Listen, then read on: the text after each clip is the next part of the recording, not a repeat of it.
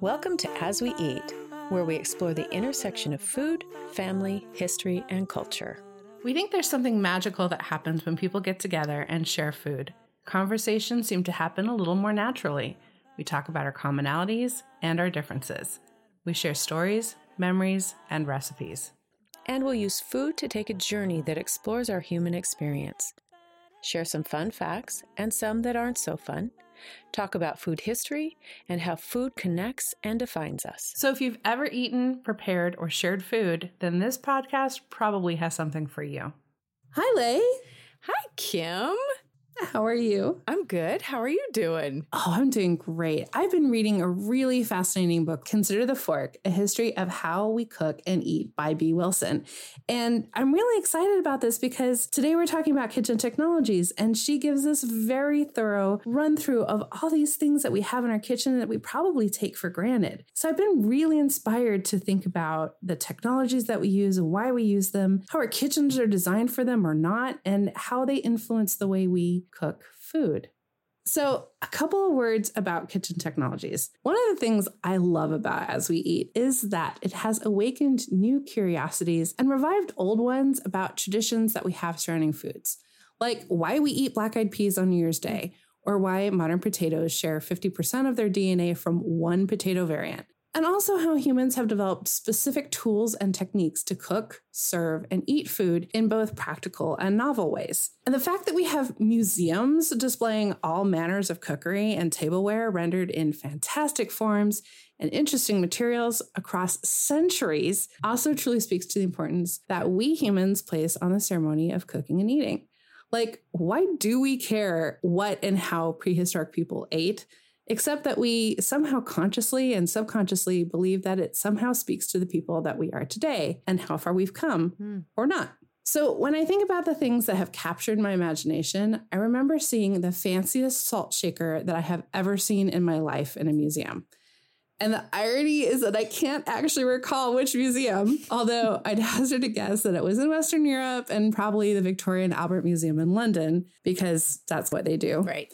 I also literally can't describe to you what I learned was actually a salt tower, except to say that it was silver, very tall, and very ornate. And I was awestruck by this salty vessel because it was a very far cry from anything I've ever seen on a modern dining room table.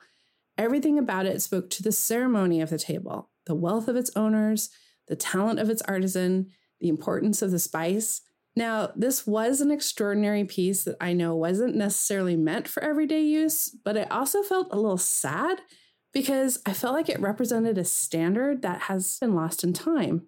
So I decided today I wanted to look into salt cellars. Now, the salts with a capital S is what we call an assortment of vessels that hold table salts, which is different from the other salts that we could talk about, like braining salts, smelling salts, curing salts, etc. The salts are known as salt cellars, salt towers, salt boxes, salt pigs, and our modern salt shakers. And they are made in silver, pewter, glass, bamboo, etc., and are collectible in their own right, like teacups, spoons, and egg cups. They even have a sort of hierarchy as to whether the container stores or serves salt. A salt tower, for example, most likely was a master salt from which salt was portioned into small trencher salts that are formally part of a trencher or place setting. So the idea was that you had your own spot at the table, you had your spoon, your trencher was your entire place setting, and you probably had your own item meant to hold salt that you would use to flavor your food. So, most of us have probably heard stories that ancient Roman soldiers were paid in salt, such that salarium is the basis of the word for salary. It's certain that Roman homes had a salinum at home that held the family's salt supply. This was both part of a ceremonial salt offering during a meal, but was also used to dispense salt for eating. Elaborate salt cellars found their way to dining tables during the Middle Ages, which is from 5th to 15th century CE. Ornate master salts, sometimes decorated with sea motifs like boats or shells, were placed near the head of the table, a long-standing place of honor, and a guest's social and financial status was made clear by whether they sat above or below the master salt. I think it really speaks to how important salt was Absolutely. Master salts continued to be made in ornate and fanciful styles through the Renaissance and Baroque periods. And the more ornate they became, the more stationary and ceremonial they were as well.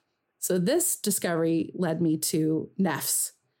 A nef is an elaborate table ornament, usually crafted from silver, silver gilt, or gold, meant to be semi functional as it could hold salt, spices, cutlery, or napkins, basically a very elaborate display. It's a French word in origin that is an alternative word for carrack, which in turn is a three or four masted ocean sailing ship found in 15th century Europe, primarily Spain and Portugal for trade, and a precursor to the more famous galleon. Nefs as miniature model ships are referenced as far back as 1239 in France as just a hull that may have been used to hold wine, but got substantially more elaborate to include decorations of enamel and jewels, wheels, masts, sails, and even crew. And the British Museum has an automaton nef from the late 16th century that also has a clock, fires cannons, has trumpets blare, has smoke rising from the cannons. The thing sounds amazing, and I absolutely have to go see this thing now. Can you imagine that on a table? I'm trying to right now. Uh, uh, uh, it wouldn't fit on my table, I can tell you that. So, back to a more realistic table, less the beautiful automaton ship and more reality. So, the more that these large structures and sculptures got elaborate, the more difficult it really became to pass the salt. And so, references to trencher salts, again, that's a, a sort of a, a subset of the salts in general, where it's more of an individual serving. These were documented in England in 1588, and tiny salt spoons also appeared on dining room tables in the 17th century as individual salt trenches proliferated. What I found really fascinating was there actually is a salt spoon measure that's occasionally found in older English and French recipes, noted as SS or SSP in English and à sel in French. I think I've got that mostly right. And that actually has a specific measure that's equivalent to a quarter teaspoon. Oh. I love the idea that that this salt spoon was so everywhere and specific that it earned its own designation. I also find it fascinating that we don't see that anymore. We have the teaspoon measure still, of course, but we traded out the salt spoon for the teaspoon at some point. But again, I think it goes back to right now, salt is mundane. We don't think about how hard it was to get it. And so when no. you had that measurement of a specific salt spoon, it references how very important this ingredient was and the place that it held in society at that point in time. Absolutely. Well, a great equalizer for this was the Industrial Revolution. It made it possible for new techniques of manufacturing tableware, and this ultimately changed the quality and quantity of things on the dining room table. So, pressed glass manufacture circa 1825 made the production of easily molded glass salt trenchers easy. People wanted to have them, people needed them. It was part of your tableware. And so suddenly you've got these all over the place. And salt shakers appeared sparingly on Victorian tables, but they suffered from this issue of salt clumping, which was a problem finally solved in 1911 when anti caking agents were added to table salts. So when we think right now of the free flowing salt, that's not what our ancestors had to contend with. They had probably a chunk of salt that you had to scrape some off of in order to use it as a flavoring agent. A curious thing I noticed when I was preparing for this topic was remembering what was and was not present on my family's dining room table and how that fundamentally related to my family's own philosophy about cooking and eating. So, some years after my encounter with the beautiful museum salt cellar, I suddenly noticed that we were using a small trencher style salt cellar at home. And here's what's interesting to me I don't remember there ever being a salt shaker on the table ever. Food prepared by my mom was seasoned while it was being prepared and served at the table as intended by the chef, my mom. Her philosophy was always that you had to taste your food before you added any salt. So if I were to taste something and feel like I wanted to have a little bit more flavor, a little add a little bit more salt, I'd actually have to get up from the table and go to the spice cabinet where we kept our salt and and add it from there. We didn't have a mechanism for having salt on the table. Hmm. That salt cellar we were using was part of a silver service that my stepfather inherited from his grandmother's estate. She had exquisite taste. And while they weren't like museum level fancy, they were certainly nicer than an average salt and pepper set. I now have two small crystal open salt cellars that I keep near my stove for seasonings, add a little pinch or something. I don't have any other kind of salt shakers. I've inherited my mom's attitude about food is seasoned the way I intend it to be. I've really started to notice that actually I have a philosophy about that. And it has carried through in my cooking, both from my mom to now. Now, if I had a guest over, I probably would put the salt cellars on the table. I know people do like to season their own food, but generally my my attitude, my philosophy is this is how I intend it to be. How do you store your salt Leigh? Do you have a salt cellar or salt box or salt pig or any of those? Do you have a, a salt tower? I am kind of a salt fiend. I am one of those people that adds salt before I taste because I love salt. I absolutely love it. And I have several salt cellars by my stove. Mm-hmm. I have sea salt, I have kosher salt, I have Himalayan pink salt that's in a grinder. The first thing I do when I serve people is I always have the salt grinder and the pepper grinder set on the table. So I do. I believe. I believe in salt. my food probably does range to be a little bit more salty than not because I, I, I also love the way salty food tastes. I would rather eat salty food than bland food. I'm definitely into flavorful foods for sure. Yeah. It's weird to me how I've got this similarity and this contrast from my mom's cooking style. Now she cooks a lot of flavorful foods as well, but she does tend to be lighter on the salt than I do. Yet neither of us tends to put salt on the table. It all happens mostly in the kitchen. Yeah. It's an interesting concept for sure. My dad also is a salt lover and he's not supposed to have it, but right. he still is a salt lover. So we did always have salt and pepper shakers on the table. Like you said, we were talking about passing those philosophies, essentially, those cooking philosophies and eating philosophies down through our families and how it affects how we also serve our guests and our family. Yeah. Yeah. That's my story about salt cellars. I think what really fascinates me, because I always try to say, so what? Kim? Like, mm. why are you talking about salt cellars? And it really was that I had that really visceral moment of looking at it and imagining the rest of the table, the one that I saw in the museum, right. imagining the rest of the table, trying to understand why I, I, didn't have that on my table at home. And then why we weren't also just embracing these things that were high quality manufacture. Why are the things on our table made of porcelain or plastic? And there's some obvious answers to that. It's easier to care for, it's easier to clean, it's less precious. But why is that important to us now that things are less precious? So these are the things that keep me up at night. I'm going to say that a lot because I think a lot. Anyway. Speaking of staying awake, as I was cleaning the AeroPress this morning, I got to thinking about how many ways there are to make coffee and mm. how many different coffee makers that I've seen come and go in my kitchen and in my mom's kitchen. So I thought it'd be kind of fun to take a look at uh, the history of coffee makers. Yes. Yeah. But before we venture into the world of coffee makers, we probably should take a quick look at coffee itself. There once was a young Ethiopian goat herd tending his goats when he noticed his usually subdued goats frolicking happily near a bush with bright red beans. Kaldi, that was the goat herd's name, decided that he might imbibe in some of these berries that seemed to uplift his goat's spirits. And so the lore goes a feeling of elation came over him, and he declared, These berries are sent from heaven.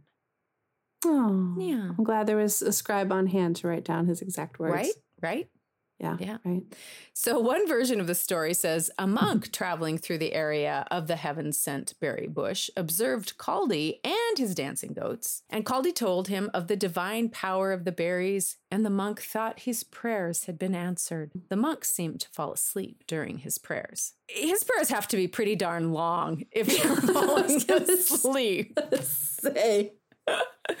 but eating the berries allowed him to stay awake to the end of his prayers. So, heavens indeed. Heavens. I, I, can't say I disagree. I think coffee yeah. pretty much is heaven and it wasn't long until an unnamed monk dreamed up the idea of drying the berries and boiling them to make a hot brew.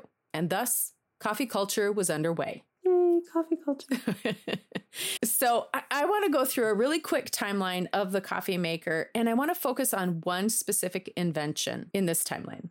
So the Turks allegedly invented the first method of brewing coffee. It was called and still is called the Ibrik method, and it's still used to this Hmm. day. Pulverized grounds are boiled in water, and then the grounds settle to the bottom. And there's no filter in this, so when you're pouring it, you have to pour it very carefully so that you don't end up with grounds of coffee in your cup. And then from there, we're going to jump to the 1800s because there isn't a lot of written documentation around coffee makers from that time until the 1800s. They probably yeah, they probably just boiled beans in water, wouldn't Yeah, they? I, I guess because nobody wrote down. It must not have been that important. So in the 1800s, the French press, the percolator, the vacuum coffee maker, and the precursor to the espresso machine were introduced. Wow. In the 1900s, the piston coffee machine was patented, the first electric coffee maker was introduced, and Mr. Coffee, the first home automatic drip coffee appliance, made its debut. And I think probably every home in this country had a Mr. Coffee. Yeah. I think. I- I would think so. I'd have to say that that was a true statement. But there was one thing during the 1900s that could be categorized as a necessity is the mother of invention invention when it comes to coffee makers. And that was the coffee filter, which has had a really big impact on almost all coffee makers. Starting her morning with a nice cup of coffee, Melitta Bentz should have enjoyed the warm, deep chocolate colored liquid as she sat at her kitchen table in Dresden, Germany. But no, with each sip, she grew more and more disappointed with her brew. The further into the cup that she got, the grittier each sip became. She also despised the chore of having to clean the grinds out of her copper pot. So she did what any of us would do. She decided to figure out how to make a perfect cup of grit free coffee and simplify the cleaning process. I'd like to think that's what I would do rather than just sit there and complain about my gritty coffee. so, after discovering several ways that didn't work, she ripped out a piece of blotting paper from her son's school notebook. This was the late 1800s. Kids still used pen and paper for schoolwork, fountain pens specifically, that would leave these blobs of ink and they'd run and smear if you didn't blot it, hence blotting paper. hmm She stuck it in a tin pot that she had punched holes in, put the grounds on top of the blotting paper, and poured hot water over the top. And voila, grit free coffee and easy cleanup. All right. It's what Melitta called perfect coffee enjoyment. And she continued to test her invention during what she called coffee afternoons. So she would pour coffee and serve it to acquaintances to get their feedback on what they thought of this. In 1908, she was awarded the patent for the coffee filter, and in December of that same year, M. Bentz was founded. Her sons and her husband, Hugo, were the first employees of the company. And in 1910, she won a gold medal in the International Health Exhibition and a silver medal in the Saxon Innkeepers Association. nice. During World War I, medals were requisitioned to build zeppelins, paper was rationed, coffee beans were banned, and Melitta's husband was conscripted. So Melitta made cartons. In 1928, demand for the product was so high that they had to go to two shifts and they employed 80 workers. The company continued to grow and had to move out of Dresden because they couldn't find a facility that was big enough. Hmm. So they moved to mm-hmm. Minden, where they still operate. Oh wow. Yeah. Melitta was also a very progressive lady. And in 1938, she founded Melitta Aid, which was a social fund for the company's employees. And it still exists today. Oh, that's cool. Yeah. Then during World War II, they stopped producing filters again because they were they were required to cooperate with the Nazi regime to produce Mm. military supplies hmm which I think must have been very hard for her because after the war, they contributed to a program that aimed to compensate victims of World War II. Oh wow. Right? That's progressive. It was very progressive. Yeah. Like I said, the company operates still today. And in 2017 was the information that I could find. It employed 4,000 people across the world and it's still operated by the family. Melitta died in uh, 1950 at the age of 77, and most of the Melitta locations have a picture of her up on the wall. And a company spokesman said every employee knows Melitta Bentz and her exceptional role as the mother of the corporation.